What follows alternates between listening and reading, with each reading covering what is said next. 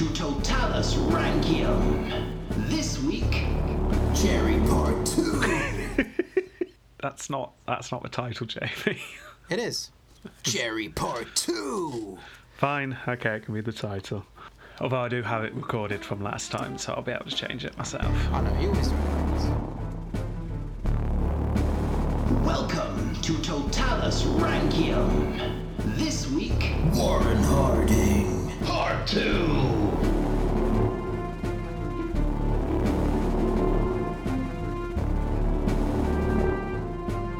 Hello, and welcome to American Presidents Totalus Rankium. I am Jamie. And I am Rob, and this is episode 29.2. It's not Jerry, it's Warren Harding. It is definitely Jerry. I mean, to be fair, Jerry is part of the episode. I mean, we had to determine if it's a large part or a small part, but still a part. We will not be judging the size of Jerry. that is not what this podcast is turning into. Right, here we are. We've had a bit of a break. Uh, we, we had a week off, didn't we? Yep. So it's been a while since we did uh, Harding Part 1, but I'm Aye. guessing you still remember what we talked about. Oh, yeah. Part 2, let, let's see how he does in his presidency, shall we? I'm guessing. Well, everyone says he's really boring. Apart from the Jerry thing, he's really boring, so I think he just plods along. Fair enough. Mm. Oh, we'll, we'll see, won't we? Right. Yes, we will. Do you want to start us off? Flesh coloured. Seriously? You're going there. Well, it depends whether you get there or not. it's all down to you, Rob. Okay, let's start with flesh coloured. Because Mm. we're indeed looking at skin. It's close up of skin. Yeah. You can see the little hairs sticking up. And, Ooh. yeah, uh, really close. Uh, and then See the veins, almost, you could say. and then you see red, dark red, just coming from the top of the screen as you realise you are Dear. really zoomed in on a droplet of blood that is Oh. slowly moving across the surface of this skin. Poor Jerry. It's not Jerry. Oh. It zooms out, and you realise that the camera is above a man, a man in a room. This man, he's lying on the floor, and he has a waste paper bin on his head. Right. Yeah.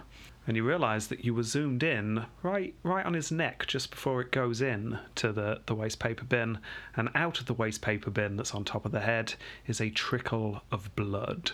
Oh, dear. And uh, there you go, just slowly fade to black. That very morbid image. Warren Harding Part 2.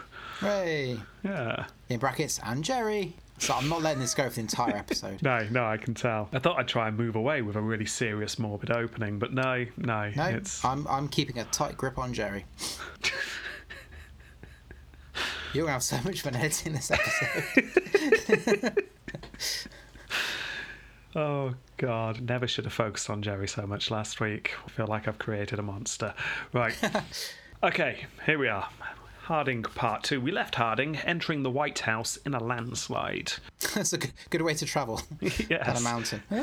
Uh, well, if you remember, his election was very vague and uh, it was full of general promises of being American. yeah. But the Democrats, if you remember, had really suffered due to economic problems, uh, the World War, the internal race terrorism of the KKK that's starting to spring up once more. So things aren't great, and the Democrats take a battering in the polls. So Harding manages to pretty much walk into the White House. Which is impressive when you're on a landslide. Yeah. yeah. Uh, and of course, he's not alone because he goes with his Jerry. wife, with his wife Florence. ah, okay. And yes, most likely Jerry. And in my notes it said, and if you remember somebody else, but obviously you'll just say Jerry, so I'm not going to say that line now. Okay. I feel like I'm going to have to self edit what I say throughout this episode now.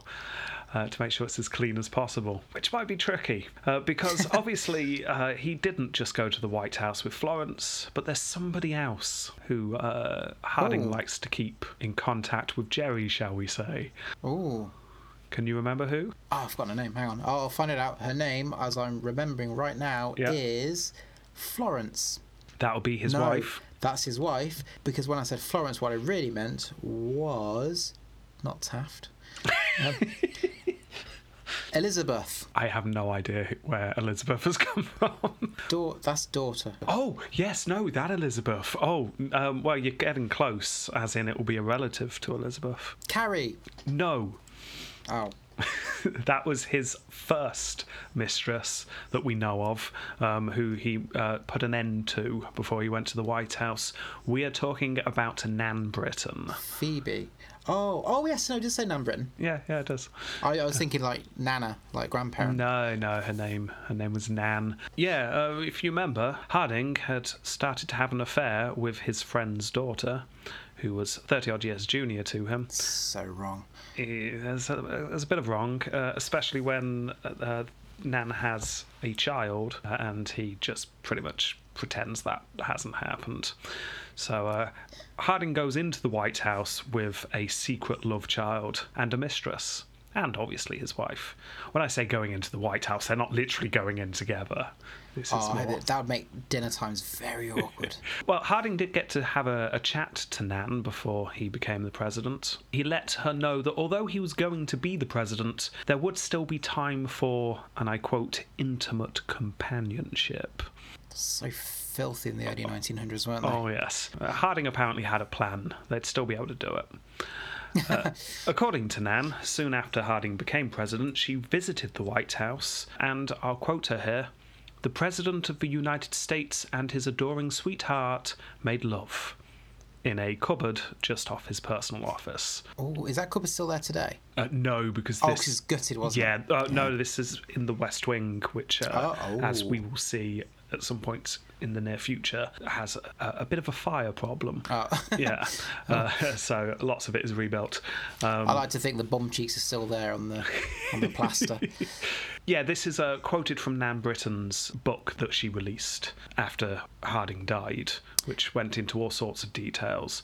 Uh, Yeah. As I said last time, most historians have said that it's all a pack of lies, uh, but the DNA proves otherwise. The child is definitely Harding's. Um, so, since she was telling the truth about the child, uh, I think let's give her say what was going on. So, Yeah. yeah, there's a very good chance they were quite literally carrying on the affair in the White House, uh, quite possibly in the cupboards. However, uh, this seems to be a bit of a one off for Harding at the start of the presidency, because finding time together now he was president was going to prove difficult. There's no doubt about that. Nan, upon visiting the White House another time early on in the presidency, saw a stenographer at work and remembered a half promise from Harding one day that he would get her a job in the White House so she could be near. Uh, so she asked her lover if she could become his stenographer.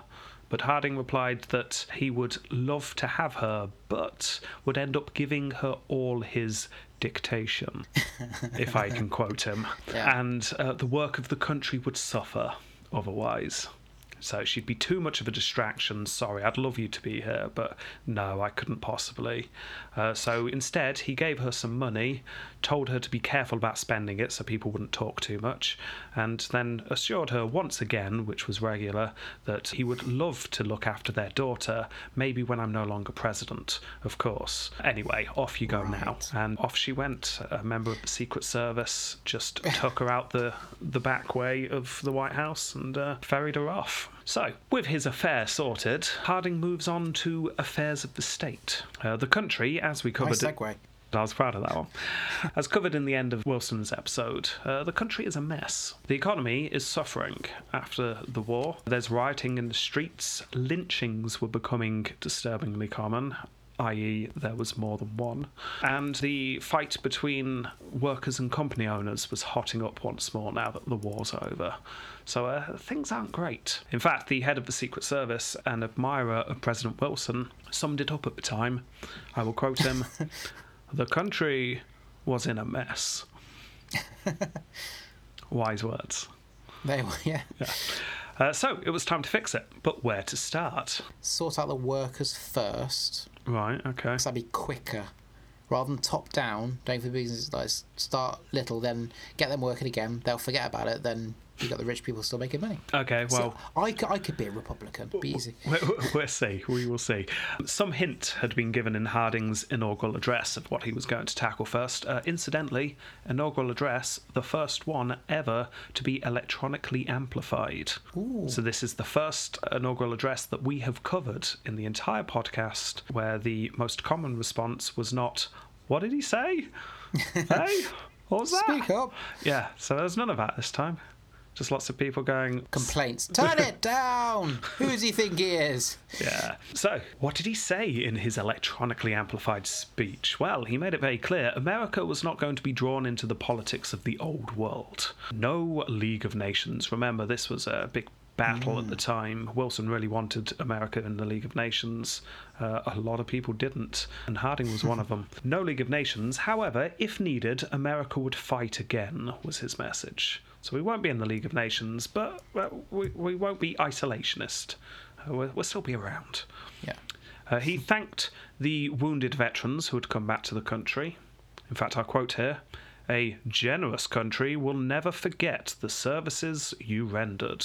Oh, Yeah, you might want to make a, a slight note of that. So, a generous Right. country will never forget the services rendered. That's that's a quote from President Harding for you. right. Never forget. Never, never forget. Generous country Generous. generous. He also talked about the economy. I'll quote him again. We need a rigid and yet sane economy, combined with fiscal justice, and it must be attended by individual prudence and thrift, which are so essential to this trying hour and reassuring for the future. Or, in other words, uh, I, I have no idea. I mean, it sounded good though, didn't it? I mean, that is just uh, words. Uh, it, it's words. It's words what sound good. That's that seems to me what that was. Saying a lot without saying anything. Yeah, what the hell is a rigid yet sane economy exactly? Who knows? But it's hard to argue with. No yeah, one's it's like going making to. America great again. Yeah, isn't it? exactly. No one's going to start arguing for an insane economy, are they? Or a flaccid economy. Well, exactly. no one wants an absolutely crazy flaccid economy. So there you go. Some more vague lines. This, like I said last time, this kind of stuff Harding was good at, giving speeches that didn't really mean much but sounded good and people could cheer. A personal favourite line of mine in his inaugural address Our most dangerous tendency is to expect too much from government and at the same time do too little for it. Interesting. Yeah, that could be read in nu- numerous ways. Yeah. to mean pretty much anything you want it to mean. Yeah. Yeah. Oh, that's, that's wonderfully vague. He's Yeah. very talented, actually. Yeah. I do like the setting the expectations right at the start. Yeah. Become president, go out and announce to the world. Look, a lot of you tend to expect far too much from the government. I'm just going to say that now. Uh, he briefly mentioned the race issues, or rather, he kind of talked around them, really. I'll quote him again. Ours is a constitutional freedom where the popular will is the law supreme and minorities are sacredly protected, which uh, I'm sure was news to a majority of the black population at the time. But What? sacredly protected, are we? Oh. Ooh, How that's good to know. nice. Anyway, after a all right inaugural speech, I suppose, that didn't really say much, he then set off to run the country with his cabinet. Uh, I haven't got a huge amount to say about his cabinet, but a couple of people do stand out that we need to know about. As Jerry. the Secretary of. Did you just say Jerry? You did, didn't you? What? No, Yes. no, No. I wouldn't. Do that. it's fine. I'm in charge of your audio. I will be able to edit out all the times you say Jerry. All right. And now we record separately. I can edit your audio and not mine. I have full control. So you can't just shout over me. It's not going to work. Aw. Anyway, as a Secretary of the Treasury, he chose Andrew Mellon. Mellon is a great surname. Mellon was, by uh, many accounts, the second richest man in America, only behind Rockefeller. Mellon had inherited his father's successful banking business and then went on to get fingers in pretty much all the pies in the Gilded Age shipping, steel, coal, whiskey, electronics, construction, oil, etc., etc., etc. He just he was involved in it all and was raking it in. A classic entrepreneur. A full-on robber baron. Yeah, or, or yeah, that. Tomato, tomato. Yeah. According to one historian, I'll quote. Harding shared in the popular American belief that a few great international figures controlled the economic destiny of the world. The thing was to employ one of them in the service of the nation, and the result would be prosperity for all. So Aw. he's mega rich. Uh, so he must know what he's doing. So let's uh, get him in charge of the finances of the country. I mean, it's as you can see, the American dream pushed so hard in the Gilded Age is still going Yeah. very strong. If if you were rich, you must know how to run a country's government because you were rich. Well, it makes sense, yeah. It just obviously makes sense. So Mellon was put in charge of, of the Treasury. Uh, another appointment to note was a man named Fall. Fall was put in charge of the Department of the Interior, essentially looking after the public lands and, nat- and natural resources found in the interior of the country. Fall isn't important to know right now, but he becomes arguably the most important figure in Harding's presidency, sort of. So just know that he's there. He's going to come back. And the last one to note is a man named Hoover. He became the Secretary of Commerce. Uh, I'm not going to talk about Hoover much at all this episode, but pop a box around him because we will certainly be talking about him in the future. Well, he is a very famous inventor. Uh, yes, yes, he is. Anyway, to ensure that the cabinet could function as well as possible, Harding announced that all cabinet meetings were confidential and off the record. I love a bit of transparency. Oh yeah, I, it's the best way to operate anything is to make sure no one finds out what we're actually talking about in this room, because then we can get stuff done.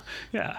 Well, well, according to Harding, that way his cabinet could actually speak their minds without being worried about what they said coming back to bite them later on. Well, that's not, Uh, there not inaccurate. There is a logic there, yeah. It's Yeah. like you say, that's not inaccurate, but there is an argument to be had that perhaps that's not how a government should run. Hmm. Open to abuse, shall we say? Yeah, yeah. Yeah, yeah. Uh, but at the same time, it did make for a uh, cabinet that trusted their president and vice versa, because they were able to just get the job done, as it were. Yeah. Nudge, nudge, wink, wink. Doesn't matter who we step on. No, exactly. Like you say, maybe some transparency issues there. However, if you remember, Harding is an ex newspaper man. He spent Yes. most of his time running a newspaper. He knew the importance of the press, he knew the importance of perceived transparency. And uh, just like uh, Teddy Roosevelt before him, Harding realized exactly how to use the press. His meetings with them were frequent and friendly, and just like Teddy Roosevelt's, completely off the record. Yeah. Brilliant. Uh, the reporters loved that they got all the inside details. Harding would just chat away to them and tell them everything, uh, often leaving breadcrumbs to follow a different story if Harding wanted a story to be reported upon. Nice. And because the reporters got that, it made up for the fact that they could only print what Harding explicitly said they could. Uh, obviously, this gave Harding a huge amount of control over what the press was saying. It, it worked well for him, just like it worked well with Teddy Roosevelt. It was a very Yeah. clever way of using the press. He's playing the game, isn't he? Yeah, playing it's it well. on. It, it's fully understanding the importance of on and off the record and what it can get you. Uh, something that certain presidents in recent times have not quite managed to get their head round. No. Yeah. So the uh, press meetings uh, became very popular, like I said, and in fact, eventually became so long that Harding introduced a question box. Uh, he would read the questions beforehand and then just give out answers as a, a way to streamline the process. Uh, some accused him of being unable to uh, answer questions on the fly and criticised him for it, but you get the impression this was more him just trying to use the press as efficiently as possible. Yeah. However, pleasing the press, although important, did not solve the problems of the country. Uh, for that, Harding turned to his cabinet. What shall we do? he asked. Mm. Yep, that was pretty much the answer of the cabinet. Ah, effective. Yeah, so. Come on, Melon. well, Harding sent them away and asked them to think on it. It's like seriously, this isn't rhetorical. Kind of need answers here. What are we going to tackle? And and what goes on in the cabinet room stays in the cabinet room. So Yeah. go wild with your your your theories and your your solutions. There's there's no bad answers here. No. In the meantime, there was one thing Harding could do. It was probably about time that we end World War One. Harding thought. What with it being 1921. Yeah, probably a good good idea. Yeah, I mean, he'd been reading the history books. He could have sworn that World War One had definitely ended in the previous decade. Yeah, it says so in this newspaper. Look. Yeah, uh, so it's like we're still at war with Germany. Should we like end the war? Uh, So, so he suggested to the Senate that perhaps they should end the war, uh, which they did, which is nice. There we Well, go. they should have done because didn't Germany surrender, or was it just like a, an official end to the Well, war? Well, if you remember, uh, the surrender was all wrapped around the peace talks, which was all wrapped around the League of Nations, which America then went, no, Aha. not doing. Yes. Yeah, so it's uh, it. slightly more complex than it was in Europe. What with uh, finally ending the war, something that I'm sure he was very proud of doing. He could probably you know, put, put that Single-handedly. put that on his tombstone. Um, yeah, with that done, uh, let's turn to one of the more pressing problems, he thought the economy. So, what should we do about the economy? He asked his cabinet. Well, uh, Mellon had a suggestion here. Mellon suggested that the, you know, the taxes that had been really hiked up during the war, uh, we should really start to bring those down a lot. Like a lot. So can we like really bring down those taxes? And damn it, also he was a Republican, and if Republicans stood for one thing, it was tariffs. So let's start hiking the Oh. tariffs back up, shall we? We've not talked about tariffs enough recently, he said. No. Yeah, the hike in tariffs would offset the reduction in taxes and uh, would also help protect farmers who were struggling at the moment. Uh, that was his idea. Uh, Harding was less than convinced. In fact, I'll quote him I can't make a damn thing out of this tax problem.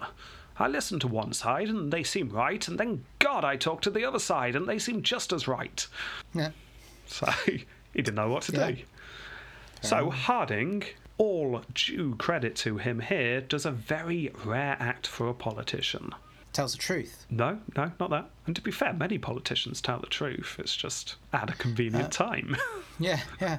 Very quietly under their breath. he sought some expert advice. What? And let me be really clear here he didn't seek an expert to agree with him, he genuinely sought an expert to learn from. Wow. Yeah, I know. So, so we didn't get all the research and cherry pick the things No, no, that he, fit he didn't make up his mind and then just go, no, no. He went to an expert and went, I don't think I know enough about this. Can you teach me some more? Wow. Yeah, no, I know. That that's a good couple of statesmanship points right there. I, I'm genuinely impressed. After a long correspondence with a William Culbertson, uh, which is a good name, uh, a man with a PhD in economics from Yale, Harding became convinced, just as McKinley had in the end, that the high tariffs ultimately did more harm than good. If the United States was going to be a global power, it needed to dominate the global market, something it cannot do behind a wall of tariffs. It's like it's, it's time to leave the tariffs behind, guys. They've served their purpose. We can't be the party of high tariffs anymore. No. Now, debate and arguing over what to do with the economy wrangled on for the next year or so. Uh, in the end, a compromise over tariffs was created, and as per usual with compromises in politics, it angered more than it brought together. However, tariffs were just one part of the economy, because obviously taxes were the other part. And uh, Mellon, you'll be amazed to learn. You know, Mellon, second richest man in the country. Uh, Yeah. he had views on taxes. of course he did. Yeah, yeah. Because uh, tariffs, you can pretty much get the consumers to pay for those. But taxes, that's kind of down to, like, him. And- Yeah. And, he, he'd certainly had some views on taxes. So Mellon put forth the argument that if the government wanted to raise money, because obviously the government really needs to raise some money after the war, he's got a brilliant idea. What we need to do, ladies and gentlemen, to gain money Yeah. is lower the taxes. Oh. Yeah, we, we saw a very similar argument from the Republicans over tariffs at one point. Yeah, yeah. Yeah, now, obviously, this sounds counterintuitive, uh, but bear with me, he said. If we lower the taxes, people might actually start paying them instead of avoiding them. Yeah. Because I know I certainly avoid them at the moment. They're far too high. uh, Mellon had even found a study uh, that agreed with him that he'd paid for. So we really should lower the taxes, uh, especially for the rich. And that way we'll get more money. More people have more money to spend as well. Yeah, yeah, exactly. Um, now, I'm being very flippant. Uh, there are genuinely strong economic arguments for lowering taxes to raise money. Uh, it has been argued by people who know far more about the economy than I do that this does work in certain cases. We've come across Roman emperors in the past. Julian, I believe, your favourite, uh, suggested bloody lowering Julian. taxes to raise money, and it worked for him in Gaul. What an idiot. What, an idiot. However, there's also a very strong argument to say that for the rich people who are avoiding the taxes now, when you lower them, they're just going to carry on avoiding the taxes.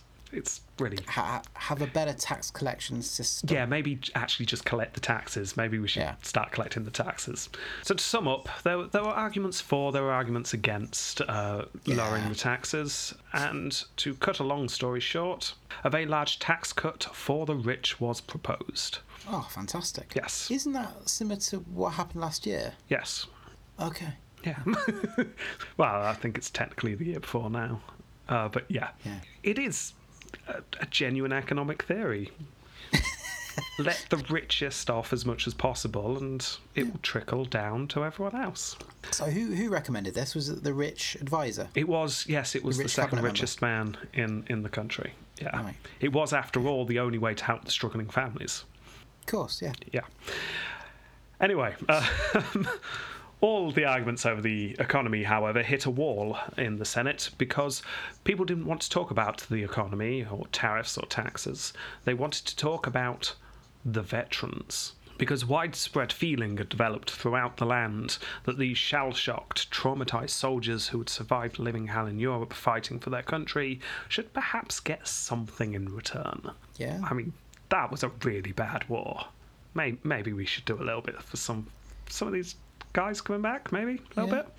Uh, and many, many agreed from all different levels. Uh, in fact, many states had agreed to pay the troops a bonus, but the capital was now under pressure to do so at a national level, not just individual states. Make make this like official nationally. Let's do this for everyone. Uh, the idea of bonuses, like I said, very popular throughout the country. However, Harding had a problem. It's It would. It will cost a fortune, like a serious amount of money. So much so, him and Mellon had been having a chat. They wouldn't be able to afford the tax cut for the rich, Oh no. which obviously the tax cut for the rich was going to make money. Honestly, don't ask too closely why spending money somewhere else would stop him from being able to do something that apparently generates funds. Because if you ask mm, that, yeah, it doesn't make any sense at all. It just makes it, all It does. confusing. So don't ask so, that yeah. question. The fact yeah, is, if we if we paid the troops a bonus, uh, we we can't have the tax cut. And uh, Mellon, like I say, particularly not happy with the idea of giving soldiers a bonus when these tax cuts were on the line. Uh, he put the entire weight of the Treasury behind attempting to convince everyone in Washington that the bonus was simply too expensive. We can't do it. It's not clear how many Mellon convinced, uh, but he certainly convinced Harding uh, who headed personally to the Senate himself as president. Being an ex senator meant he didn't need to be invited, he could just head over there. Oh really? Yeah.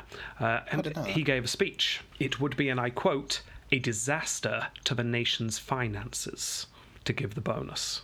Plus, no tax cut, guys. No tax cut.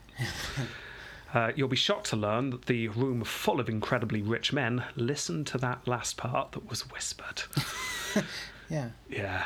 So, uh, Oh. so c- can you can you remember the uh, the quote from the start about the Oh, country about never being a generous country gen- generous country was it? never forgets. Never forgetting, right? Incredibly Okay. generous. Progressives from both parties started to realise that this presidency wasn't going to be good for them. this isn't looking good. No. Uh, however, many thought that the president had made some good points. Uh, the press also thought that the president argued very well with outstanding courage and patriotism. The press reported that. The paper's owned by the really Yeah. rich Yeah, yeah. bus- businessmen. Yeah. So uh, for now, the veteran bill was dead. No bonuses for the troops. I probably should, for impartiality's sake, point out that Harding did argue that we are already doing several things for the veterans. Uh, and some things were put in place for the veterans, but it didn't amount to what the bonuses would Yeah, they got medals. Uh, there- there was some financial support, but it just wasn't. It just wasn't the same. So that's the economy sorted out, or at least the tax break for the rich is sorted. And what's what's the what's the difference? Uh, so what's the next problem? Thought Harding. Oh yes, the workforce of the country. This is the one you mentioned. This is where you would have started. Uh, they're still very angry about the fact that they were working all hours under the sun in dangerous conditions and were still struggling to feed their children. There had been a bit of a forced truce during the war, which I mentioned during Wilson's episode, between the workers and the company owners. If you remember, Wilson had essentially said, Stop arguing, or I will come and take over the companies and give the workers what they want. Which the business owners went, oh dear. okay, fine, uh, fine, fine. For the war, we will do this. Yeah. The companies reluctantly, temporarily give in. Still, the war was over now. Surely it's time to put the workers back in their place. Now, on the other side, many workers in the country, and of course by workers I mean a majority of all Americans who lived in a city, well, they'd never had it quite so good. Uh, don't get me wrong, things were still pretty bad, but the war had given them leverage, and conditions were starting to improve. Uh, and they were determined not to lose the ground gained. Yeah, fair enough. Now, due to this, anger started to flare up once more as the companies started to strip away all the rights that they'd gained during the war. Now, Harding, owner of a newspaper, remember, had certain views on unions and workforces. Uh, he was more than happy for unions to exist. In fact, he had encouraged the one that had started up in his newspaper. A workers' union was a good thing. It showed that the, the workforce were, were united, they had a voice and uh, a say. Uh, however, Harding had had no time for dangerous demagogues, uh, communists probably, you know, uh, who interfered with uh, an American's right to work. In other words, Harding was more than happy for unions to exist as long as they did nothing to disrupt productivity, which is Um, kind of the only thing a union has. that's the, yeah, that's their leverage. Things were getting worse, and 1922 saw two of the largest strikes in the country's history. To begin with, half a million coal miners put down their tools. Ooh. That's a big strike. Yeah, especially when the country literally runs on coal as well. Yeah. The coal mine owners, in an attempt to weaken the unions, had cut wages, blaming it on the economy. We can't possibly afford to pay you. Sorry, we've got to Oh. lower the wages and maybe let certain people go. The workers, seeing this, put down their tools. They also demanded a five day week and a six hour working day. Mining is a dangerous business, hard work. Six hours is more than enough time to be down a mine Yeah. in one shift. The owners wanted to keep the six day working week and the eight hour day instead. Oh, with reduced wages as well. Everyone has to take a pay cut. Oh, Yeah. As you can imagine, the disruption was widespread. Harding, believing it was not the job of the president to get involved in private businesses, uh, tried to stay out of things. But he also realised he was the president of a country that was grinding to a halt, so he had to do something. So he starts to work behind the scenes in an attempt to compromise. Uh, but then the Railway Labour Board approved a suggested 12% wage cut to all rail workers. That's a that's a painful pay cut. that Uh. Around 400,000 railway workers went on strike.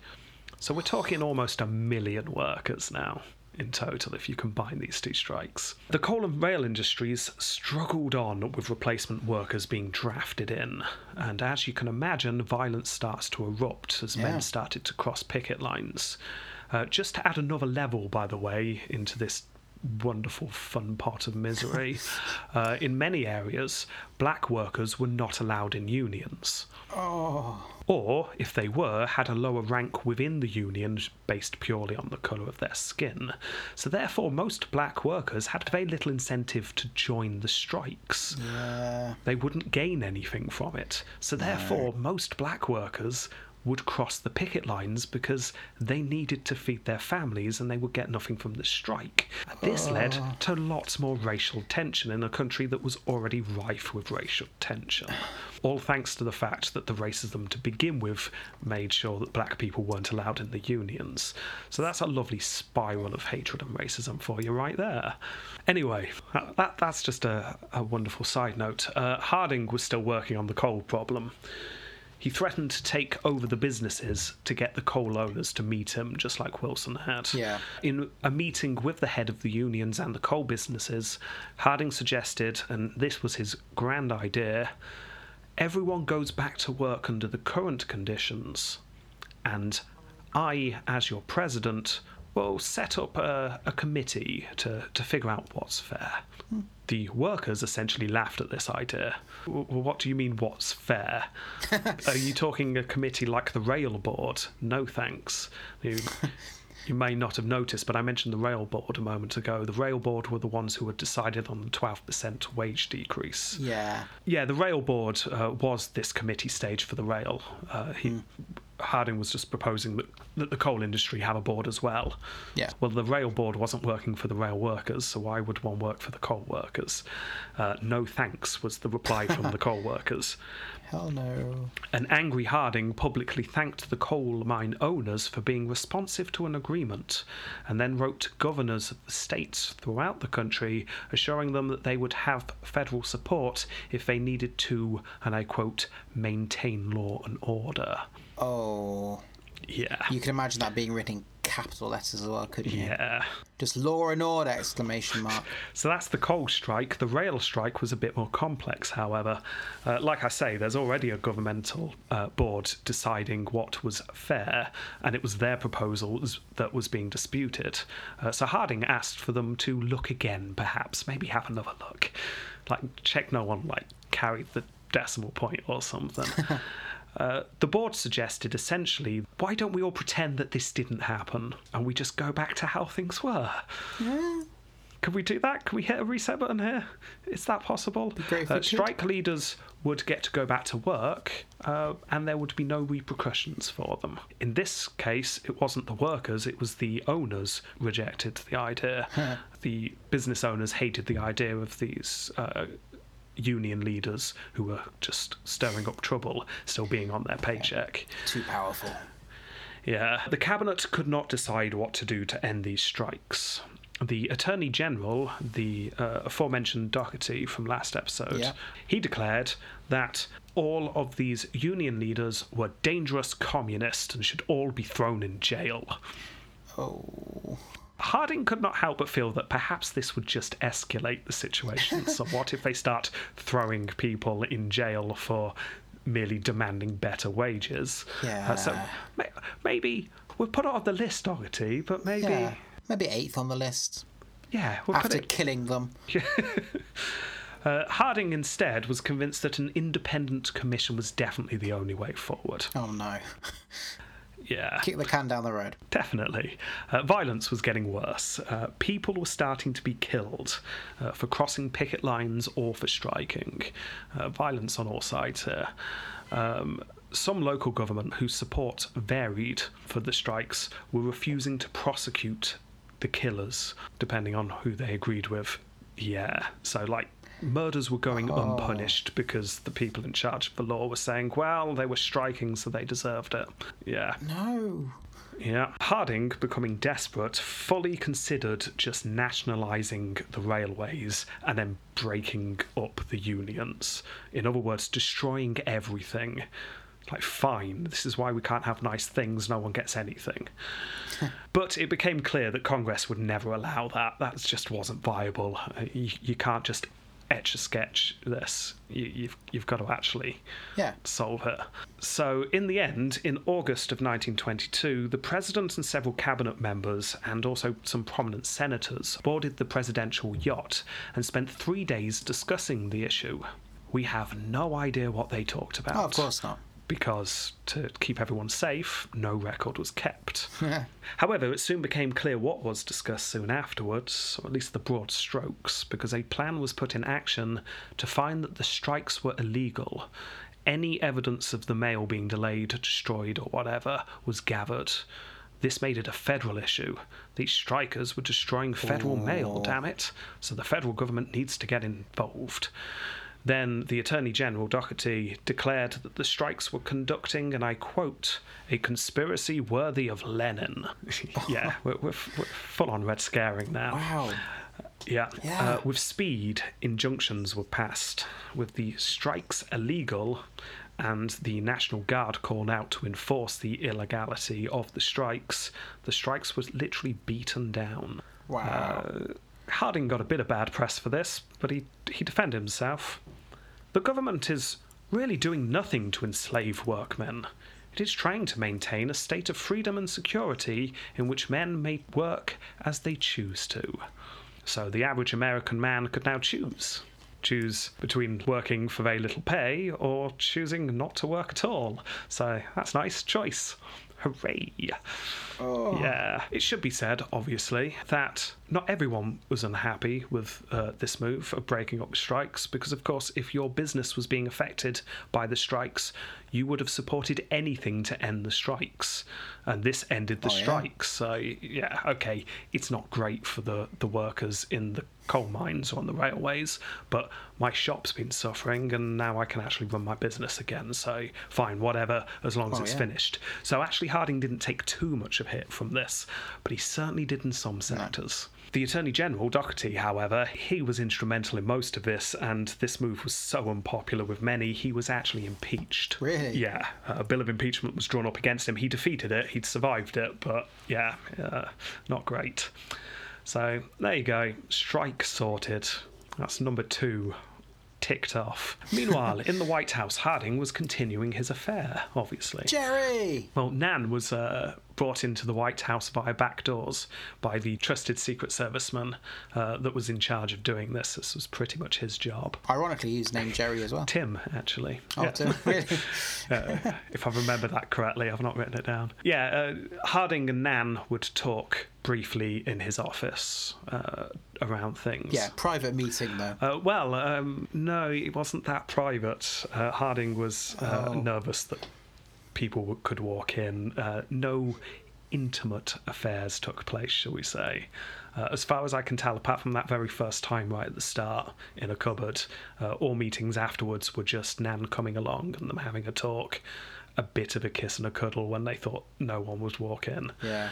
However, and perhaps partly because of this and also f- for various other reasons, Nan at this time was very miserable. She felt very guilty about the fact that she had allowed her sister to adopt her daughter. She started to realise at this point that her future with Harding was going nowhere. I mean, she was infatuated by Harding, but this clearly isn't what I want, was her thoughts. No. Uh, so she told Harding that she was thinking of getting married. If she could get married, then she could get her daughter back and like actually have a family life rather than being shipped off to the White House whenever Harding wanted I don't know, a bit of flirtation. Well, upon telling Harding this, Harding looked very upset and asked her if if she could love another man. Uh, she replied, "No, of course not." Harding grabbed her hand and then told her that it would be, and I quote, grossly unfair to the man for her to marry someone. So a guilty Nan promised Harding that she would never love anyone else but him. Uh, Nan's book's full of meetings like this. Uh, she would express her unhappiness, and Harding would get her to promise that she loved him and no one else. Then he would give her some money, tell her to be quiet with it, and then send her on her way yet again. Very controlling behaviour, isn't it? Oh, incredibly! It's uh, it's a, quite a disturbing read. Reading Nan's book, uh, I didn't get time to read it cover to cover, but I read everything during the time we're talking about here, and it's not a pleasant read. Let's just say that. One time she mentioned that she kept a diary, and Harding uh, freaked out slightly and made her promise that she would burn it as soon as she got home, uh, which she did so. However, she said that these meetings and these partings always, and I quote, stirred up the feeling of uncompleteness. So, uh, Like unfinished business. yeah, it's it's not. The affair's not going well. No. So that's going on in the background. Harding sends Nan on her way once more. Um, and what's next? Sorted the economy out, sorted the strikes out. Uh, what else do we need to sort out? Oh, yes, the race riots. Oh yeah. Yeah. Uh, at the start of the presidency, Harding had declared that the lynchings, they've, they've really got to stop, are, quote, barbaric and a stain on a free democracy, is how he put it. They're just not on. He'd met with James Weldon Johnson, a leader at the NAACP. Thank you for listeners for getting in contact, pointing out that you don't say NAACP, it's uh, NAACP, which makes a lot of sense. That Yeah. rolls off the tongue better. But how you said it is not inaccurate. It's not inaccurate, but it's certainly better to say NAACP. It, it just flows better. So You could say cheers for that. Could say NAC. Uh, but again, that's, it doesn't really flow. Harding and uh, James Johnson got on well. Uh, Harding was willing to formally admit uh, that peonage existed. Peonage, by the way. Uh, you come across peonage before? It's not just an amusing sounding word. Uh, sounds like some a bird. Uh, no, it's not a type of bird. Peonage is when a debtor is forced to work off a debt until it was fully paid. Or, in other words, slavery. Oh. Oh, yes. Uh, Harding had looked into this. Uh, and he and Daugherty had made some inquiries and found that peonage, and I quote here, existed to a shocking extent in Georgia, Alabama, and in some parts of Texas. Southern states. Yeah, we that's right. We are in the 1920s and still talking about debtors' prison and slavery. Bloody it's hell. still happening. Yeah. In fact, I'll give you an example of peonage at the time. Uh, this is the story of uh, Martin Tabert. Martin Tabert was arrested for vagrancy. He was on a train without a ticket. A vagrant. So he was arrested. He wrote home to his parents, please send the money um, and something for me to get home. And his parents did so. They, they sent $50 along. However, uh, the money disappeared in transit somehow. Also, completely unrelated, I'm sure, uh, did I mention that the sheriff earned $20 for every criminal leased out to a company? Martin was sold to a lumber company. He couldn't pay for his train ticket, he was in debt, so therefore he was leased out. Shall we say, he was sold to a lumber company. Angered by his treatment, Martin didn't fully comply. He wasn't pleased, understandably, so he was whipped to death. Bloody hell. Oh, yeah. Do you want to know the main reason why we know so much of Martin's story? Go on. Uh, Martin's white. Oh. Yeah, so the story was picked up by the New York World newspaper, and people were appalled. How dare they could treat a human being that way? Yeah, exactly. Uh, it, it was picked up on in a big way, but obviously, a vast, vast majority of peons were black men in the South. Uh, there are reports of businesses organising men to go and round up vagrants, uh, anyone we can accuse of being vagrants, uh, handing them to the sheriff's department, and then the sheriff's department would immediately lease them back to the companies. Oh my So you, you've just got gangs of people paid by companies rounding people up and putting them into slavery. That is insane. Yeah. So that's going on. And Harding looked into it and found out yes, uh, I'll, I'll say the quote again it existed to a shocking extent, i.e., it existed. Yeah, yeah. So there you go. That's the President of the United States actually acknowledging that it existed, which is certainly more than Wilson was ever going to do. Yeah. So that's good. So now he's acknowledged it. Does he make any attempt to do anything? Well, as awful as the continuation of slavery was, let's get to the lynchings first, was the, Oh. the thoughts. Yeah. Uh, let, let's get that sorted and then we'll move on to the fact that people are still being enslaved. Harding had been informed that there had been 3,436 confirmed lynchings in the past 20 years, and that's obviously just the confirmed ones. Yeah. Harding was determined to do something about it, so an anti lynching bill was put together. Now, this has been being worked on for a while. In fact, 20 years earlier, uh, one of the first black congressmen had come up with an anti lynching bill, uh, but it had gone nowhere. Uh, but this one had been worked on behind the scenes for, for a few years by people uh, working with uh, and for the NAACP. Uh, they'd worked very hard to dispel the myth that most victims of lynchings were black rapists of white women. That was the, the myth that was put around at the time. The only reasons why lynchings are happening is because these are these are rapists, so they get what they deserve. So a lot of time and effort was put into demythifying Yeah. this, and sure enough, uh, after a lot of uh, academic work, it was discovered that no, a vast majority of people lynched had never had been accused of any kind of sexual crime Of course. whatsoever. Yeah. No, a vast majority of people lynched were simply lynched uh, because they were black. Uh, that's not to say other people weren't lynched at all. A large number of white people and Chinese people were lynched as well, but black people certainly got the vast majority of the lynchings. Yeah. So, uh, a man named Leonidas Dyer, which is a damn good name. Um, he represented a majority black district, uh, so he was very passionate about this. Uh, and he introduced the anti lynching bill. Uh, the bill was not to go after the murderers, because there's already a law in place for that. You're not Yeah. allowed to just kill people. So instead, uh, this was going to go after the people who were allowing it to take place. It was aimed at the policemen, the politicians. For example, this bill said that anyone who could have prosecuted a lynching but had decided not to would have a sentence of five years in prison or $5,000 for a fine. Uh, so you've got to prosecute. Right.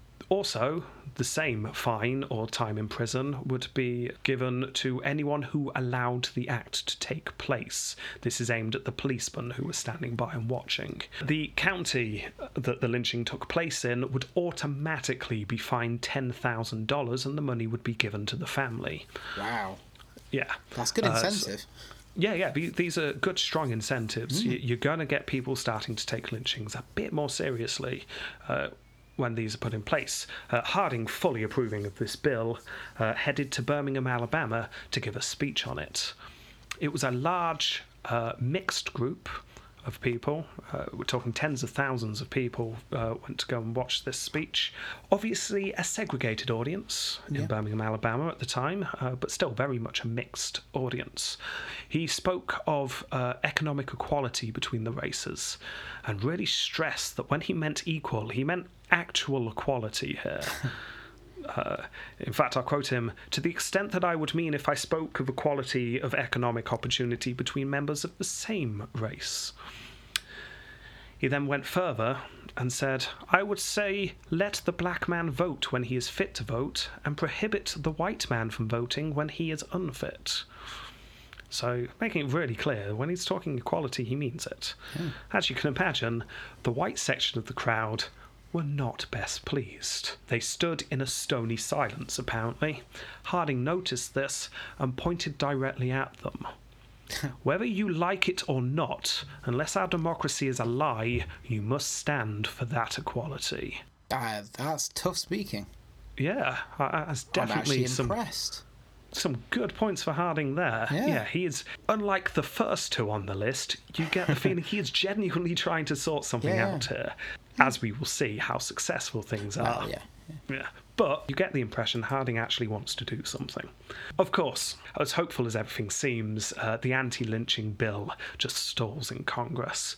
Uh, Southern Democrats filibustered, the bill did not pass. This is something we will see time and time again, and we won't have time to cover every single time up until the 1960s that an anti lynching bill attempts to pass where it is just filibustered by Southern politicians, but it happens a lot. Bloody hell, how? Uh, yeah. Uh, That's the bill to stop people dying and being murdered. Yeah, it's it's it's very hard to defend this. It, I'd say it's impossible, uh, Yeah. but I don't know. People just uh, chatted away about stuff.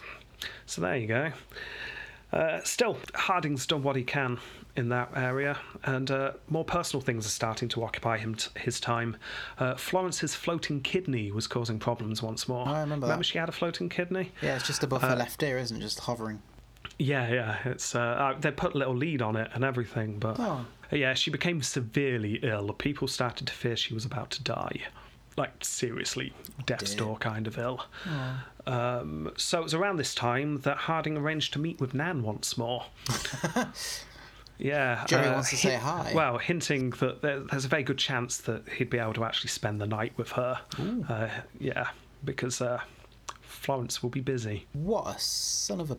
Yeah. Nan, in her book, gives a very detailed account of the meeting between them at this time. Like, this runs on for pages, the whole conversation that goes between them, which perhaps makes it a bit dubious since she wrote it several years after this meeting took place. But I imagine the gist is roughly correct. A few months previously, Harding had written to Nan, telling her that he was very disappointed having not been with her intimately since the start of his presidency. Uh, he had sent her $250 for her to buy her own Christmas present, again with the warnings of not being too flashy. Nan had spent it on jewels for herself and toys for their daughter. Um, like I say, Harding then wrote to Nan to say, Yeah, I'm, I'm going to have a bit of free time. I won't be being watched quite as much. Nudge, nudge, wink, wink. So Nan got the message. Uh, she went out and uh, purchased herself some nice fancy clothing and then headed to Washington, fully expecting to be able to spend the night. However, when she got there, she found a very despondent Harding. Uh, Nan reports that Harding uh, had a full on cold at this time. Uh, but if you actually look into it, it's possibly more likely that Harding is just incredibly stressed. He's Yeah. really suffering. Uh, Florence is on death's door. Uh, there is a good chance that he wrote to Nan saying, I might be able to have some spare time before Florence got really ill, and he is now actually genuinely really worried about his wife. And there's some other things going on in the background that we'll talk about in a bit that Right. might be worrying Harding as well. Let's just say Harding's a bit stressed. Well, that's going to make it hard for Jerry as well. Well, Oh, and it certainly is. actually, it wouldn't it? at all. Yeah. But Nan, seeing that Harding wasn't himself, puts aside her disappointment that it's obvious she's not staying the night and tells Harding he should get away from the presidency. He should just leave. He's clearly miserable. Harding apparently replied, No, I'm in jail and I cannot get out. oh, I've got to Yeah. bear this. I've got to do it. Uh. Yeah. Uh, he talked about how Nan must not cause any reason for people to suspect them a bit more. This was obviously a common uh, theme between the two of them when they talked. Uh, but this time, Nan got very angered. She'd come all the way to Washington expecting a lot more than what she was getting, which was just warnings of secrecy. So she starts to raise her voice that she was not being treated well, saying there have lived some men who would give up everything for their sweethearts. Harding apparently uh, replied, Nan, I'm tired and I can do no more. You must help me. Our secret must not come out. I would rather die than disappoint my party. That's Apparently, Nan took this very well and uh, cheered up. Yeah, um, yeah. I full on infatuation with Harding. She is miserable Really? with the uh, the relationship because it's an awful relationship. Yeah. Um, but she is infatuated and think he thinks he can do no wrong. Is how it comes across. oh, he's doing Uh, anyway, wrong.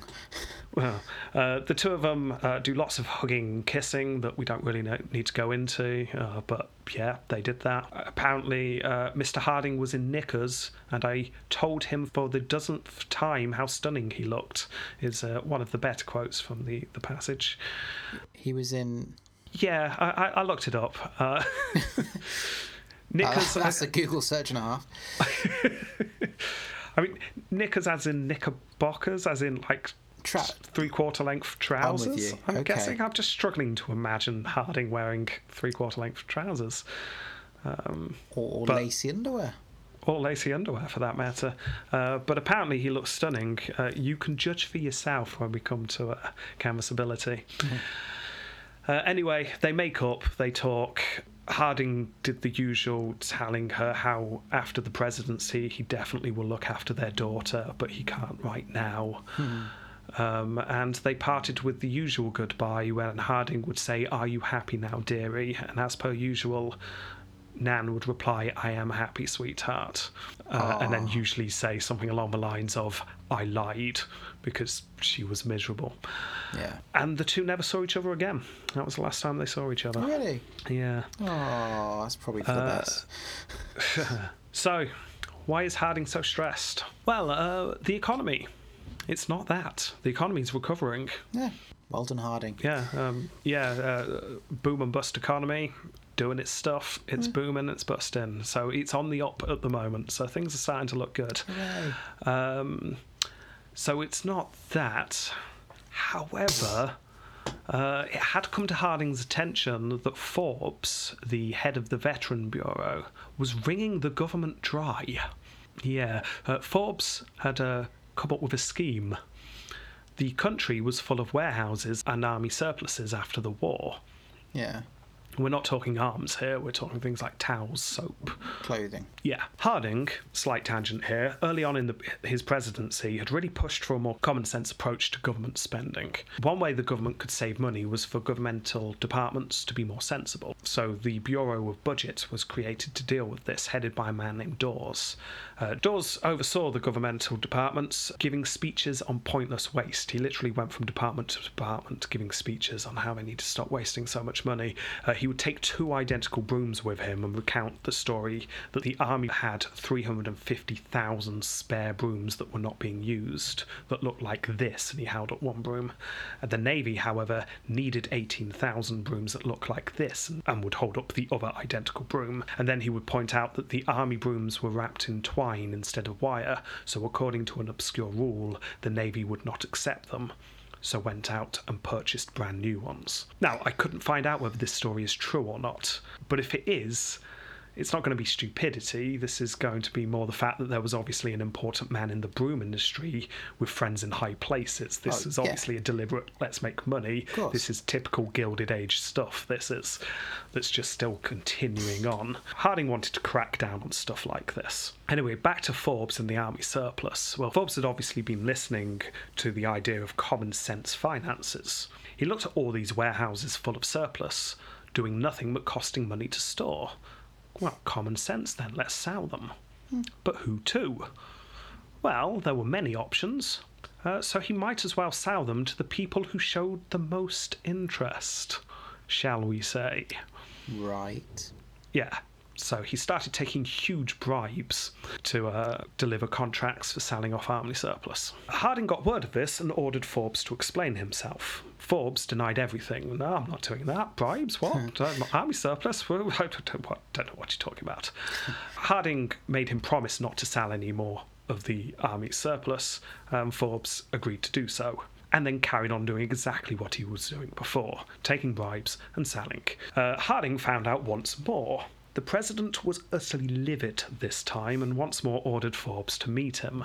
Uh, one story of this meeting has a reporter walking in on the room, as Harding had Forbes by the throat, and I quote, as a dog would a rat, screaming, You double crossing I'll bleep that out. Harding told Forbes that he was fired. That's it, you gotta go. Uh, Forbes begged to, to resign. Can I resign? And can I resign when I'm in Europe? Because I'm due to go to Europe. Let me leave the city and then I'll resign so I don't have to deal with the fallout. Uh, Harding agreed. Fine, as long as you're out, just get out the city and resign. So that happens, but obviously, I mean, a politician resigns. Everyone knows what happens. Soon word's out. Forbes had been forced out for being into something dodgy. No one knew quite what, but something dodgy had gone on. And then one of Forbes' accomplices in the Veterans Bureau, because obviously he wasn't doing this on his own, No. uh, this was a man named Cramer. He shot himself in front of a bathroom mirror. Oh. Yeah. Uh, Cramer and Forbes were known to be close. Forbes had been fired and rushed off to Europe, and uh, Cramer was found dead in his bathroom. As you can imagine, the rumour mill starts up quite a bit. I think it's more shocking the fact that Cramer wasn't even holding a gun at the time. That's the most amazing thing. and he shot himself in the back of the head. It's incredible. To be fair, it was the temple, and it really does seem like a case of suicide. And he tied his that- hands up to the chair and everything. It was just amazing how done it. Well, uh, the scandals were only just beginning, however. Uh, the next one to trouble the president was the actions of his friend in the Attorney General's office, Daugherty. Uh, or rather, the actions of Daugherty's close friend, uh, perhaps boyfriend. They were very close, um, it, but it, it's just not clear and impossible to tell through history. Yeah. But all we need to know is that the two were, were very close. And this is a man named Smith. So there's no way Smith was doing something and Daugherty didn't know about it. Yeah. Uh, Smith was Daugherty's personal secretary. They lived together, and Smith basically did anything that Daugherty needed doing in a kind of don't ask, don't tell, nudge, nudge kind of way. Occasionally, the Attorney General needs to uh, grease some wheels, needs to get some favours done, and occasionally someone needs to just go and make sure something happens.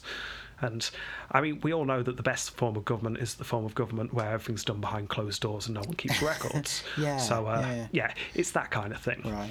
Uh, anyway, Smith, with high up connections, I mean, he'd often pay, play cards with cabinet members and even the president himself. Uh, Smith soon realised that he could use his talents and his connections not just for Daugherty, but also for himself.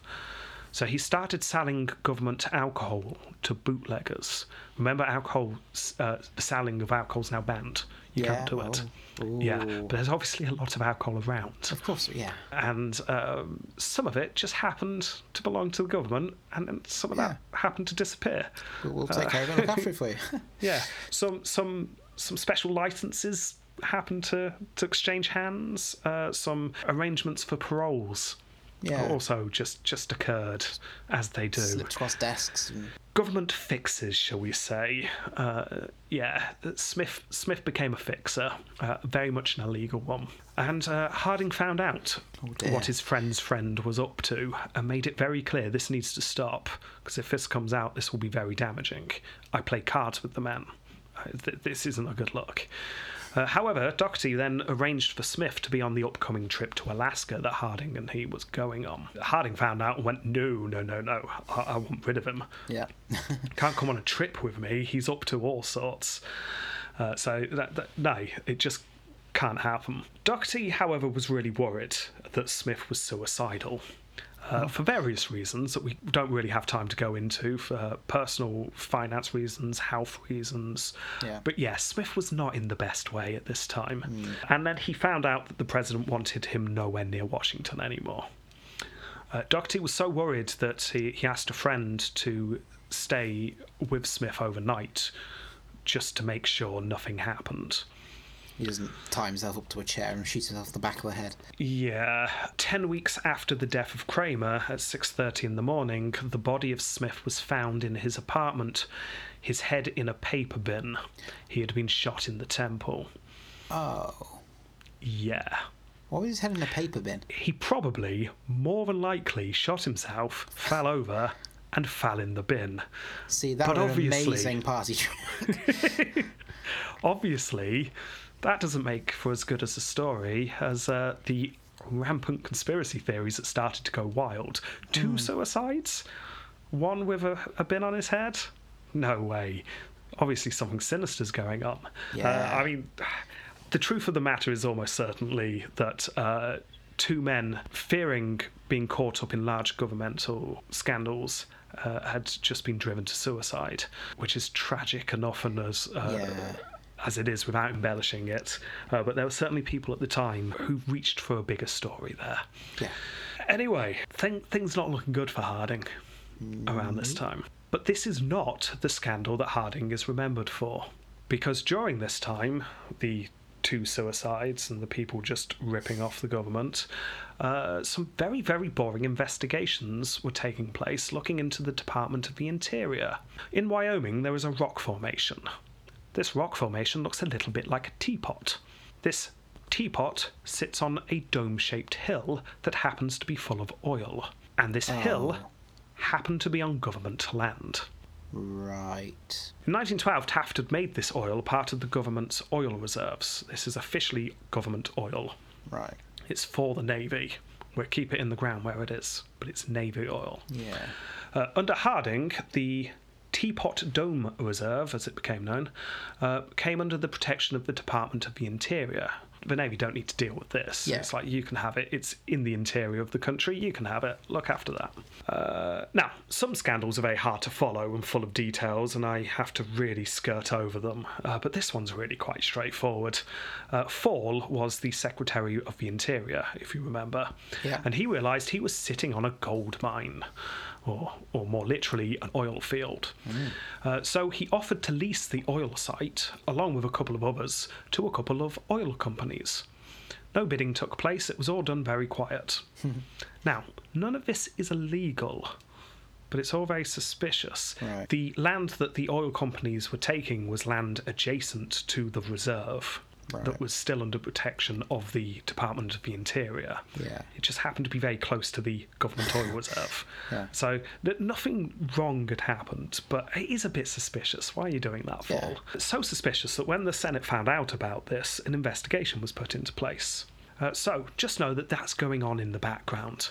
Nothing happens yet, but there's a boring Senate investigation going on. Harding, however, is on a trip. He's off to Alaska. Hooray!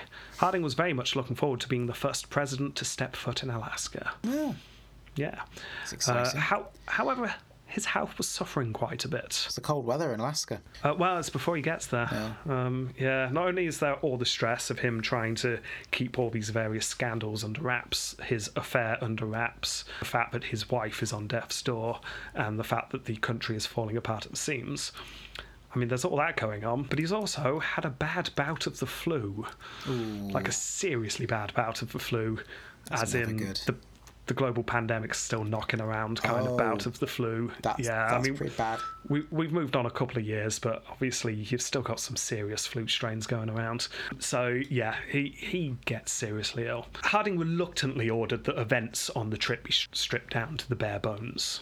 However, most were still worried about Florence's health. Yeah, the president's in a bad way, but Florence is. It's, I really don't think she should be coming on this trip, was the opinion of the doctor. Uh, this is Dr. Sawyer. So much did he think that Florence should not be going on this trip that, unknown to either Florence or Harding, Dr. Sawyer ordered that a coffin go with them, just in case it's Oh. needed. That's not a good sign, is it? It's not a good sign if you pack in a coffin on your holiday. Yeah, you, that's that's a very negative outlook. It really is. And imagine trying to get holiday insurance. Like, absolutely not. Just imagining Harding and Florence watching the coffin being packed onto the train. It's, was, was that a, was that a coffin? it's only coffin shaped. That, Sh- did you order a coffin? not. I didn't order a coffin. I felt a bit peaky recently, but Bloody hell. yeah. Anyway, they set off. Harding seemed to get a bit better when they travelled. Well, he had incentive to, didn't he? yes. Uh, he, in particular, enjoyed himself in Yellowstone, where he spent a long time with a group of very attractive young women who wanted to see him, apparently. Uh, a very irritated Florence snapped at her husband afterwards Warren, I watched while those young girls were here. You took as long to say goodbye to those girls as it did for you to run through 3,000 tourists yesterday at the Old Faithful. So, uh, And I'm not an idiot. I know exactly what Jerry is. Yeah, anyway, they travelled to the east coast and they sailed off to Alaska. The trip went well enough considering uh, the two of them were apparently at death's door. uh, yeah, both of them seemed to perk up a little bit for a while. However, Harding starts to suffer a bit more as the trip goes on. Uh, in fact, by the time they're travelling south again and they reach San Francisco, Harding is only just able to walk from the train to the car waiting for him to take him to the hotel. The doctor wanted a wheelchair to be used, but Harding refused. One of the doctors, because many were on site by this point, it's very obvious that something is wrong with Harding. So one of the doctors examined him. Not, not great news. There was a problem with Harding's heart. It was suspected that he'd actually had a heart attack Oh. uh, when he'd had the flu without realizing it. Oh, no. Uh, in fact, Dr. Wilbur said to uh, Secretary Hoover that the president's chances were perhaps one in ten. Yeah, not great. I'm not going to However- say I'm not going to say it's bad news, Mr. President, but you do still have that coffin, don't you? Good news. I, I'm a kind of glass one tenth full kind of guy, so who knows? None of my other patients complain. well, nine out of ten don't. Uh, well, actually, I mean, maybe Harding should have been positive because he starts to show signs of recovery. Uh. In, in fact, so much that the same doctor turned his odds to 9 in 10. Yeah, I go. really hope he didn't gamble much, this doctor. Uh, yeah, Harding, in fact, was well enough to talk to a friend on the phone to tell him, Don't worry, I am out of the woods. Turns out he wasn't out of the woods, he Oh. was very much in the middle of the woods oh, dark, dark woods because he died that night Really? stroke. Yeah, that was sudden. yeah. probably what he, he just thought. dies. Yeah. Uh, this uh, shocked the country. Uh, America mourned for the president. His popularity hit an all time high. Uh, for a Hmm. while, people talked about Harding comparing him to Lincoln, the great unifier. Uh, however, this uh, honeymoon period, if you can call the period after you've just died a honeymoon, uh, it didn't last long for Harding because you know all the crap that he was desperately trying to keep under wraps throughout his uh, entire presidency. Did it suddenly just Yeah. go? Oh, very much so. Yes, The- Okay. the, the, scandals start just splurging. If we can continue that sound effect, uh, just splurges out. They do. Yeah. Uh, to begin with, exactly what Forbes had been up to uh, came out. Uh, no one realised it was quite that bad. It's like, oh, that that's like like serious bribery. Uh, that's that's That, that is quite that's not- illegal, sir. Yeah, that's not slap of the wrist stuff. That's why wasn't he arrested and thrown in jail, kind of. Yeah. Why why did Harding let him go off to Europe and just retire? Oh, uh, and then details on, on Smith and Daugherty came out. Uh, Daugherty uh, managed to get away with it just about, but uh, everyone knew what he was up to. And then, a few weeks after Harding's death, a Senate hearing that was scheduled to take place took place. No one was paying much attention. It was just one of those boring investigations, something to do with the T Dome lease. Uh, after some investigation, however, it had been noticed that Secretary Fall had a ranch. A failing ranch, or rather, it was a failing ranch, because now it suddenly seemed to be doing really, really well. Where's all this money come from, Fall? People started to ask. Yeah. Yeah, it all came out. Fall had been taking large bribes from oil companies and selling off government reserves. That again is is you could argue on the illegal side of the legal spectrum. Very, very, very much so. In fact, the T Dome scandal became the Watergate of the age. Oh. T Dome scandal was the byword for a scandal until Watergate came along. T dome. T Dome, yeah. This one was big in the world of scandals. Uh, no gate, though. No. It's a shame. I'd quite like it if all our scandals had dome on the end. Yeah. Or T, the word T in it would be good. Yeah, T's instead of good. gate. Always good. Yeah. Water But anyway, tea. so that comes out. Um, it becomes very clear that Harding's government was just utterly, utterly corrupt. then, uh, Nan Britton releases a book. Splendid. Nan was devastated, uh, utterly devastated, like I say. Completely infatuated with Harding. Not only that, Harding had promised her that when he was no longer president, they would be together and he would look after their daughter. We'll be a family. Oh. Yeah. Yeah, he did, and didn't he? she she believed him. Hmm. Yeah, and still believed him, and saw no future for herself, and thought the only way I can get anything from my daughter and myself now is by going public. So she did a tell-all book, the first in history for presidents, anyway. As I mentioned in the last episode, scandalicious, I think, is the way to describe uh, the book as it hit Washington. Um, and uh, as I've also mentioned, uh, it didn't actually work out for Nan Britton, unfortunately. She was called very many names and died Oh. believing that no one would ever believe her.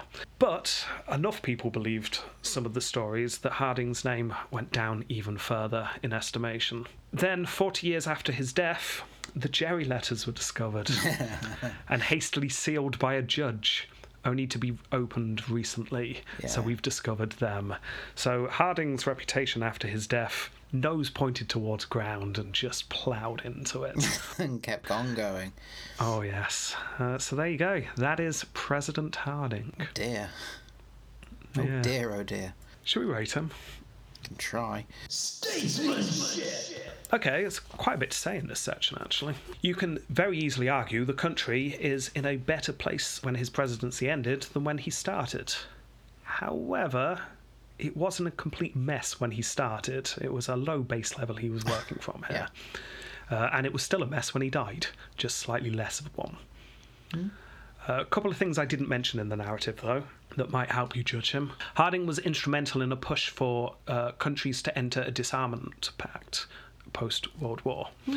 Uh, the idea was for Britain, the United States, and Japan to agree to reduce their navies in line with each other quite significantly. Several treaties were signed uh, in a summit between various countries, and those treaties were kept over the next few years uh, that you can argue helped promote world peace Yeah. uh, although the Great Depression would hinder them from carrying on as we move into the 30s. But yeah, there, there was a, a genuine push from Harding to try and get everyone just to chill out a bit after the war. Now, considering he ran on a campaign of not being in the League of Nations, this was him saying, no, we're not going to shut ourselves off from the world. We just don't want to be part of the League of Nations. So, there's that. Another positive this one, uh, not in the main narrative. Harding was opposed to the continuing invasion of Central and Southern American countries in the name of protection. Uh, Colombia was paid $25 million as a kind of sorry for the whole invading and taking Panama thing that we did a while ago. Wasn't put like that, obviously. Um, but that's what it was. Uh, it was also, it should be pointed out, under the condition that Colombia formally recognised Panama.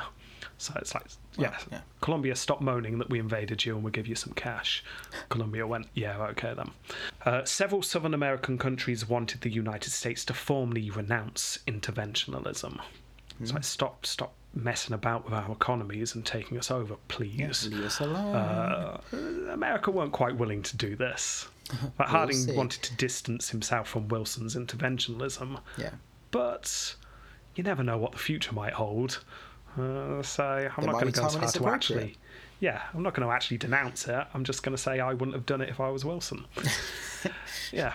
Uh, he attempted to do something on the race issue, which we did cover. Uh, not a huge amount, um, and also it didn't work. But it is better than we've seen by many presidents. It's certainly better than what Wilson did, which was just to stoke it. Yes. So uh, a little bit of credit there.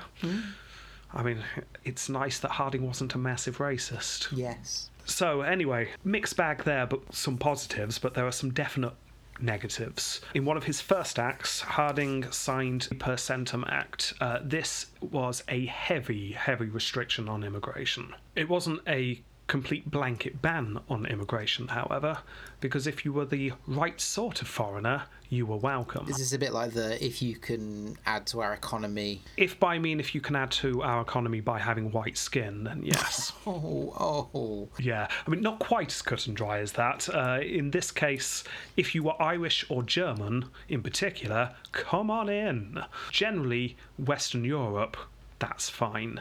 Uh, if you're from Africa or Eastern Europe, however, no, no, no. Definitely not.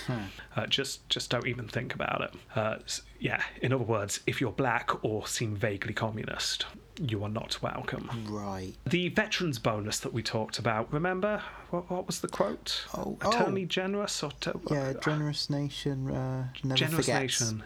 Yeah, yeah. Uh, if you remember, Harding uh, pushed for it not to go through uh, and succeeded. But then it came back and it did go through. It passed. That's nice, isn't it? Yeah. Harding vetoed it. Oh, yeah. I was waiting for the however. That's The veto stuck. That did not make him popular. The economy's much stronger than when he started, but he had completely screwed over most of the country's workforce to get there. As per usual, uh, using the economy as a barometer of how good the country's doing is very dubious at best. Just because Mellon was pleased with his rich companies does not mean that Steve and Jill were living in a happier, better No. country at all. No, not. and in fact, most people were struggling just as much, even if the economy was technically better. Yeah. You've only got to benefit living in the richest country in the world if you're one of the rich. yeah. Yeah. It's like that. It's that weird. Um, I mean, I don't make it too modern politically, even though we are in the modern times now. Um, the the whole the obsession with stock markets and the stocks are really up. It's really Oh, yeah, great yeah. for the country. It's like, but is it good for Jeff living in Wisconsin? Probably not. I saw it recently described as the graph of rich man's feelings, which I thought was an amazing way to describe Yeah. the stock exchange. That's quite good actually. I like that. Yes, yeah, very much so. Uh, I mean, that's not to say the economy is not important. Of course, the economy Yeah. is important, but just saying the economy was stronger at the end of Harding's presidency, so therefore he was a good president, is a weak argument. But it is one I have seen uh, in in a few places. And then obviously we've got the the, the big thing. Uh, it's the scandals. Uh, these are these are corrupt government scandals. He presided over an incredibly corrupt cabinet. Uh, Historians that I've read very much give him a pass on this. He didn't know about them. And when he found out about them, he tried to do something about it. But no, I'm sorry. I'm sure someone said the book stops with the president, surely. It's the kind of thing a president would say, isn't But it? yeah, surely. Yeah, yeah. Harding starting off the presidency saying, we keep everything behind closed doors, don't ask, don't tell, that way we can just get things done. Uh, well, what did he expect? That's just a green light Yeah. to corruption. Yeah, of course it is. And everyone in his cabinet went away and corrupted away until their little hearts were content. Yeah. It's what happens when you don't have a transparent government. Mm, weird. So, yeah, I, I'm not giving him a pass at all No, on the corruption. Absolutely not. He created an environment where it was rife. Yeah, we're very much out of the Gilded Age, apparently. Hmm. This is very much seen as the progressive age. I am still Really? seeing it, it seems very gilded to me still. It doesn't seem to have changed that much in my eyes. I'm not seeing anything progressive other than the dipping toe in, as in this is the way it should go. There is some toe dippage and there is some progress on workers' rights. Obviously, women now have the vote. That's a biggie. Mm-hmm. Yeah, there are, there are definitely some progressive things happening, but it still Mm. seems very gilded. Anyway, right, we've talked around this for a while. Score. Three. You going that low, I? Mm. So am I. It's, it's bad. Interestingly, the uh, the main biography I used to do the research very pro Harding, Oh, very really? much a revisionist, Yeah. saying everyone has seen Harding as useless throughout history, but he's been viewed harshly, and this is why. And some good points were made, but no, I'm sorry, no, he was not a good president. Not good enough. He just wasn't. Right, we're on to the next one. Disgrace Gate. Wow, it's, it's it's not good, is it? It, uh, yeah. Well, let's start with uh, the affair with Carrie. Uh, gets us the frankly hilarious letters and the mentions of Jerry. I mean that that's just that's just some good old fashioned. It's almost hilarious. It's not Yeah. a scandal at all. It's awful. Just that's funny. you got caught out, and it's hilarious. See, interestingly, it's stuff like this that in our Roman series we award positive points for in the equivalent Opprobrium Crazium round. I'm not convinced we can give him negative points, or at least too many for for that. And in fact, it seems almost mean since he gave us a few chuckles. That said, there were also hints that Carrie certainly wasn't the only woman he was seeing at the time. He seems to be a full on womanizer. Not great, but again, we've certainly seen worse in this round. Yes. But then things start to really take a bit more of a, a dodgy turn when we get to Nan, a young woman, 30 years his junior. The affair with Carrie and Jerry is the one that always gets mentioned because it's the humorous story, so that's the reason why we Yeah. spent so long talking about it. Of Yeah. course, we're going to talk about it. It's a the kind of stuff that makes looking into history good. If we can't talk about funny things like Jerry, then what's the point? Yeah. However, the affair with Nan is where you get the sense of who Harding was actually like as a person. He was an emotionally abusive womanizer. Yeah. Like I said in the main episode, reading Nan Britton's book is painful. Uh, it's full of him stringing along a young, infatuated woman with lies of a better future, whilst paying her off with money and a promise to look after their daughter, Yeah. who he never had any intention of ever seeing. It is clear that Nan fully believed, even after his death, that Harding fully wanted to leave his wife for her, and it's just simply not true. Uh, Yeah. There's, there's no way. Yeah, Harding is known for the Teapot Dome scandal, uh, a scandal he probably didn't know the details of. He is also known for the Jerry letters, but I think if we're going to judge him as a person in this round, it's the way he treated Nan Britton. Horribly. Horribly, yeah. He was just a nasty, manipulative man. That said, we've seen worse because we've had nasty, horrible, manipulative men before Yeah. who were also advocating genocide. So I don't think we can go into the full mark territory. No, but this this is a conversation we'll need to have at some point because there's no like like okay, for example, when we get to Trump, Yeah. um, you know, he's not a slave owner. He's not. But I think what you can say is we have a sense in today's in modern society that Yeah. things are somehow better now, hmm. and you can't judge the past by moral standards of today because we've somehow got better. We're now enlightened. enlightened. I would argue that's not true at all. I think we can judge the more modern presidents for not having slavery and advocating genocide because they didn't have slavery and advocate genocide. Yeah. And I think we can find very modern presidents that border on advocating genocide and Yeah. judge them just as harshly as the old ones. They just legally can't do it. We've had this conversation a few times and I'm sticking with it. I'm saying judge the old ones and the new ones alike. They're all human beings Yeah. they all knew that what they were saying harmed other people. Yeah. How they justified it to themselves is irrelevant. That's, So, yeah, um, that's, that's fair, a fair a fair summation, I think.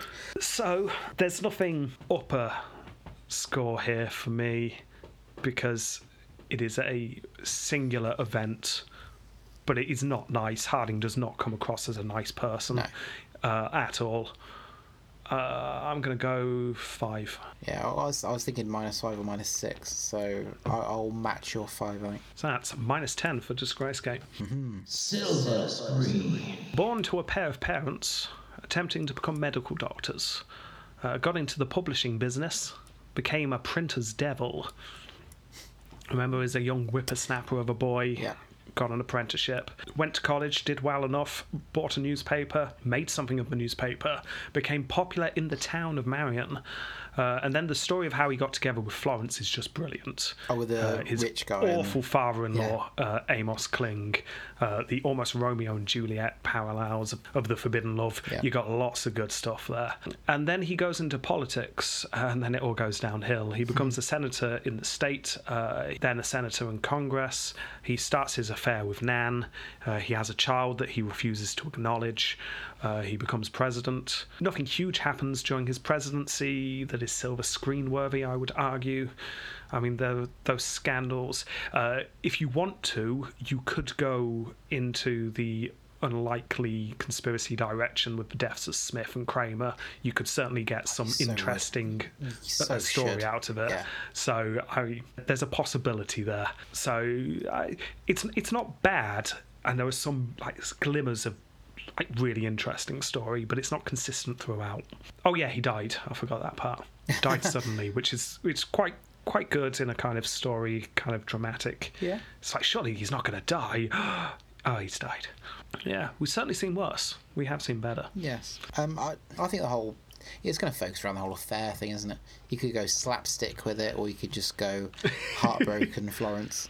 Yeah. Um, yeah, if, if I was if I was making a film, it would not be his presidency at all. It would just be him and Florence getting together. That's what you need. Them getting married, them defeating Florence's father, and then it could end with the realization that neither of them actually love each other. Yeah. Oh, uh, no. It was all just to annoy Amos, which Yeah. is not necessarily true, I should hasten to add. That is just one way you could read it, which uh, would just make for a good story, I feel. Yeah, um, five? I was thinking five. Yeah.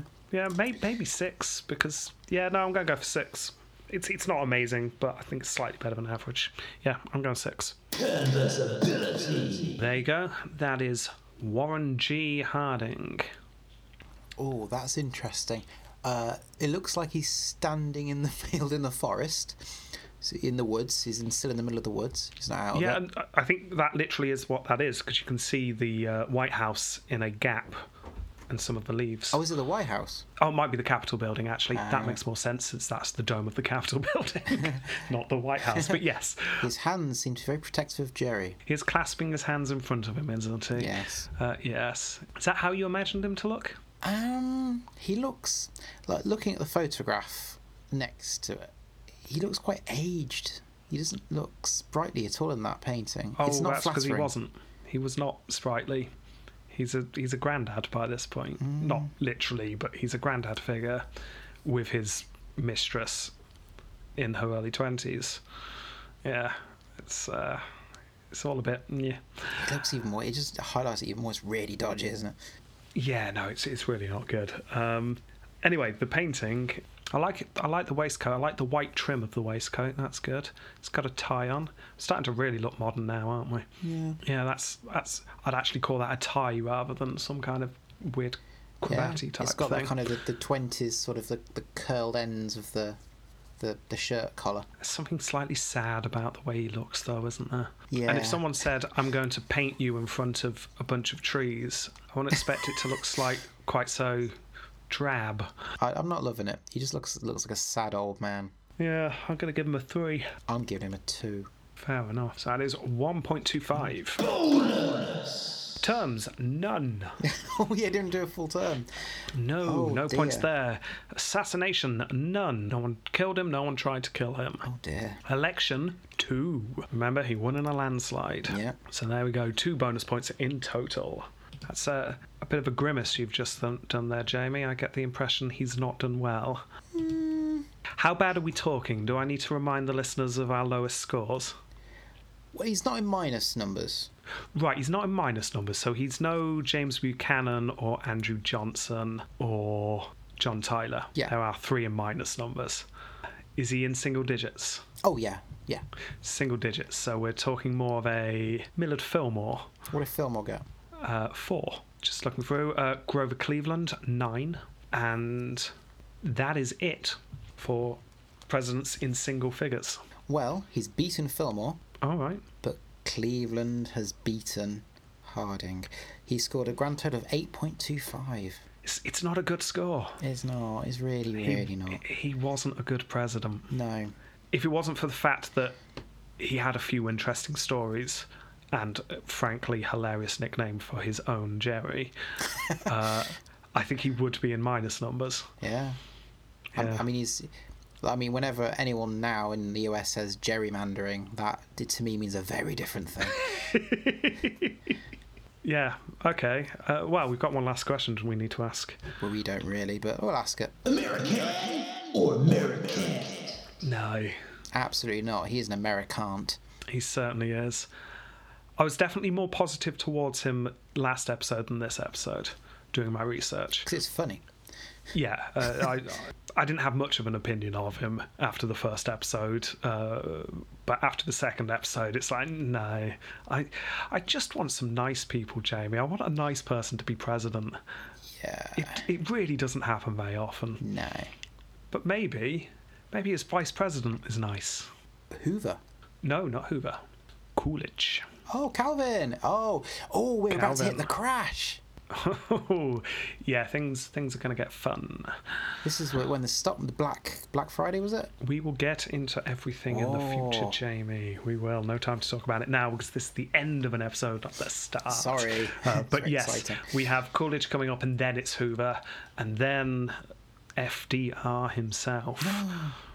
Mr. Which everyone is- Everyone is gleefully telling me over Facebook and Twitter that I will not be able to do in two episodes.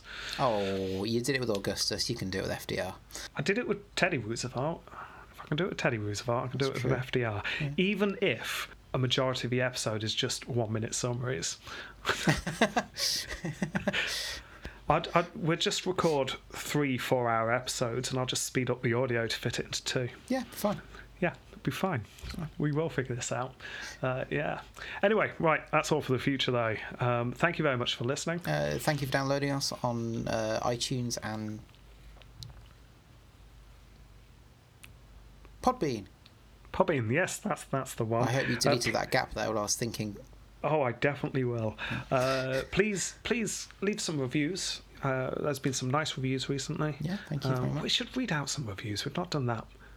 Possibly ever in this series. I don't think we, we have. used to do it in the Roman one quite a bit, but Yeah. I'm not sure we have in this series. Let, let's so do that. Let's do that. let's do that. Maybe, maybe Coolidge didn't get up to much in his early life, and it'll be a short episode Hmm. next week. Who knows? If so, we'll do uh, we'll do some some reviews. Yeah. So uh, yeah, great. So please leave a review. Who knows? Maybe it will be read out. And uh, yeah, until next time. Jerry! Goodbye. Bye.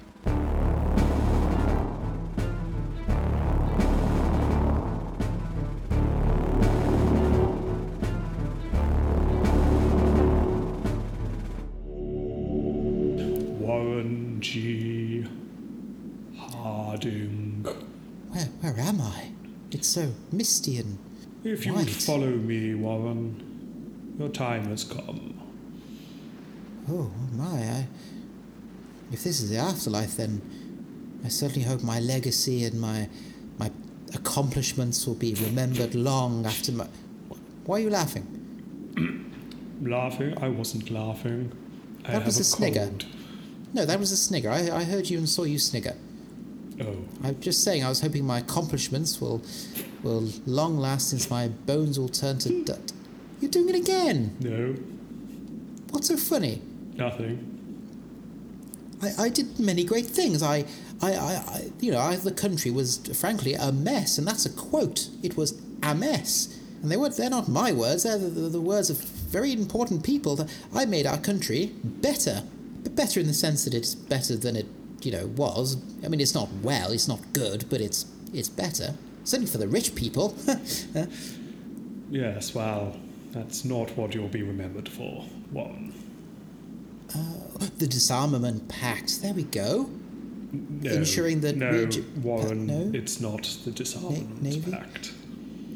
Um, ah, I, I opposed uh, the, the the thing in South America where we just invade all the time. No, and it's ta- not that. Oh, it's not something bad, is it? Define bad.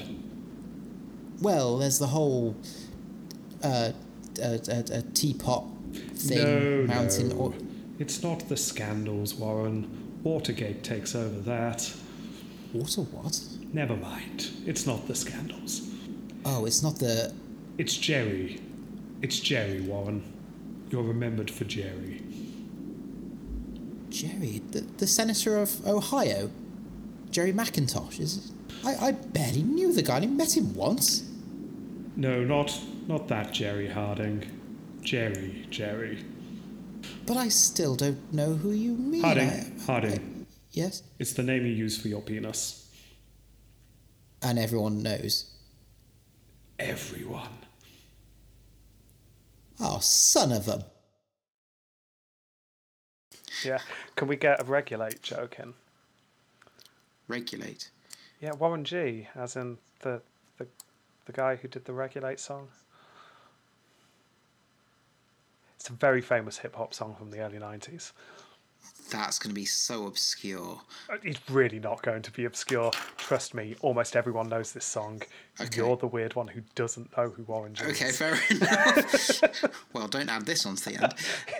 Are you looking up who Warren G is to see if he's actually a person?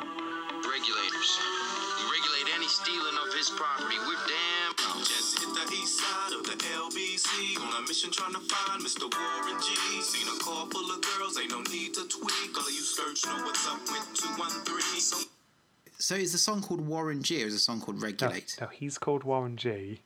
right. The song is Regulate. But you can't avoid that song. It is an incredibly I did, I did a very good job of avoiding it. That's a good point. okay, let's not get in a Warren G regulate joke into the end Okay. because it clearly would go over your head. But I will just be putting snippets of this conversation at the end instead. Right.